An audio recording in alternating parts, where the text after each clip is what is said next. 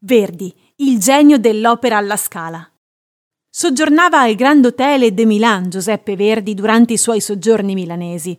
Un altro genio nato fuori, ma che a Milano, e più precisamente nel teatro lirico più importante al mondo, il Teatro alla Scala, ha raggiunto la sua grande fama.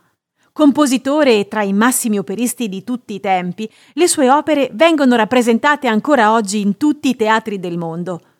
Verdi simpatizzò con il movimento risorgimentale che perseguiva l'unità d'Italia e partecipò attivamente per breve tempo anche alla vita politica.